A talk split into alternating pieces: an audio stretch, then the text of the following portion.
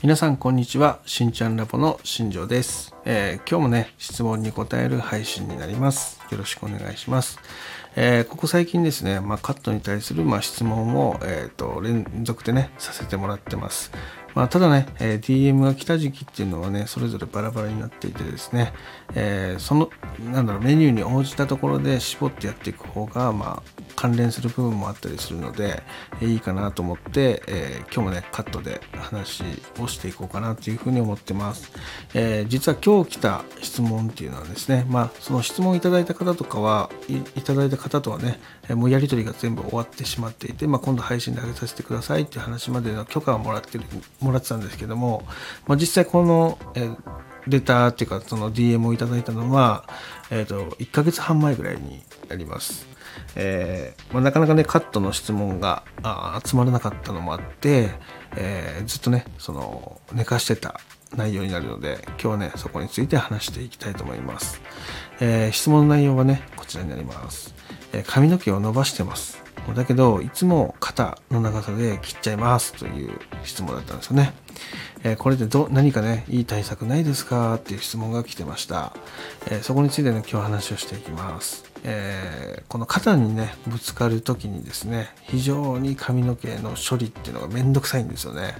えーまあ、なのでそこを一回片上で切ってしまうとなかなか再度伸ばすことができないっていうのはねここに原因があります。えー、何が起こるかっていうとですねまず毛先っていうのが肩にぶつかることでですね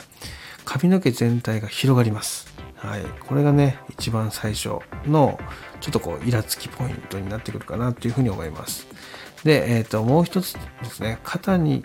ぶつかると毛先がね跳ねるんですよね。これがムカつきポイントのふたつめになります。でみっつめ、えー、肩にぶつかると、えー、髪の毛のね根元の方にそのアホ毛が出てしまうとほわっとした毛がね出てしまうっていうことです。これが出てきます。でもう一つですねもう一つあります。えー、もう一つは、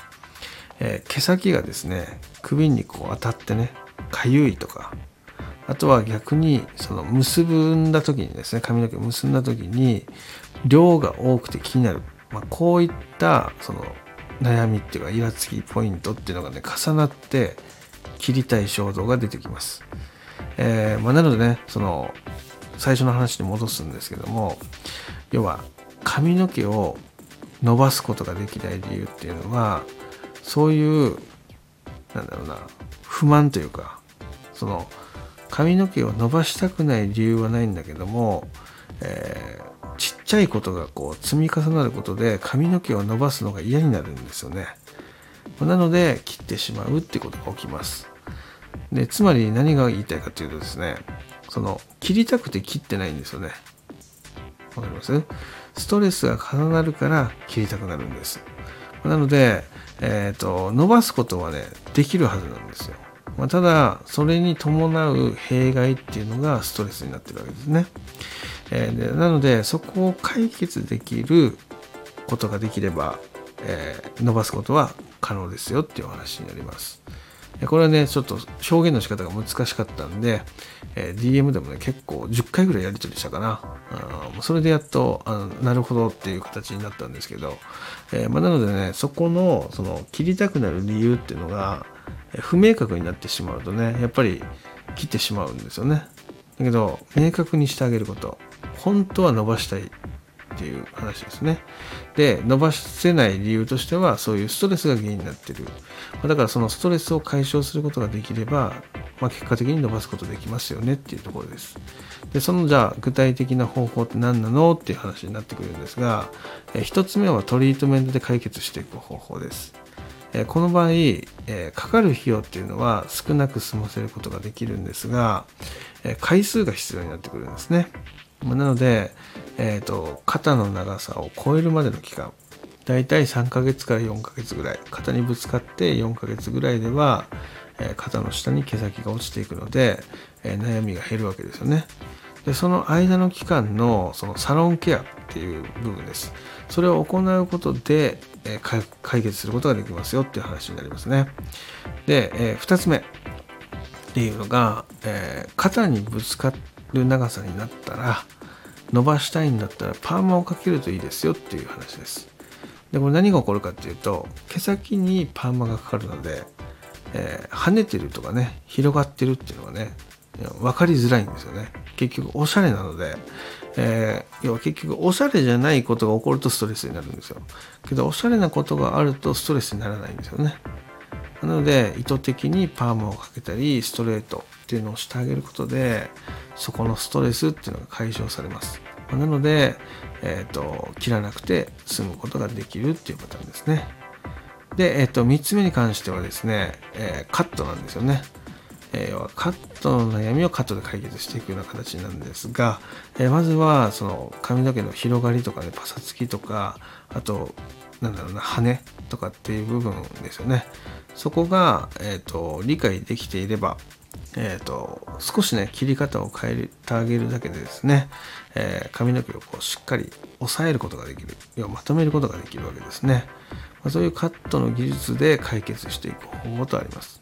で今一旦ものは全部サロンケアになりますね。ホームケアで解決することはできないです。なので家でストレスが出るんですよね。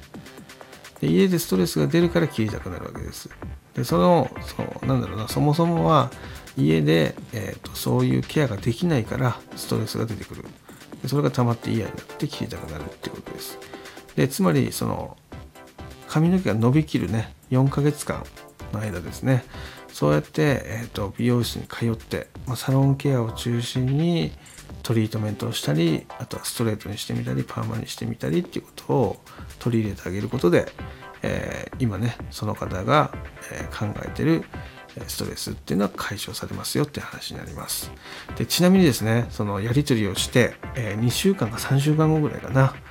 その方からメッセージがいただきました。そのねメッセージが僕はとても嬉しくて、まあ、今でも、えー、たまにね ディーエム を覗いたりします。えーと、どういう内容だったかっていうと、その新庄さんとやり取りすることで、えー、初めてパーマをねしましたっていう ディーエム でした。で最初はねそのうまくセットができるかっていう不安だったりとか、今までやったことないから大変だはずとかっていうね、えー、ことでそのなかなかこうなんだろうな美容室に行くことができなかったんだけども、えー、と今回ねその美容室に行ってきましたっていう流れから、えー、パーマしてよかったですっていう結論にねそのメッセージでいただいたんですよね。それがものすごく嬉しかったっていう話になります。まあ、なので皆さんが抱えてるねちょっとした悩み、そういったものがあればねどしどし ディーエム なりレターなりください。えー、絶対にね、えー、一個一個その自分の中でその今までの知識経験の中でですね解決できるものがあれば、えー、配信という形でね、えー、あのアンサーできるかなというふうに思っているので、えー、ぜひね困っていることがあればレターくださいっていう話になります。今日もね最後まで聞いていただきありがとうございました。ではまた明日、バイバイ。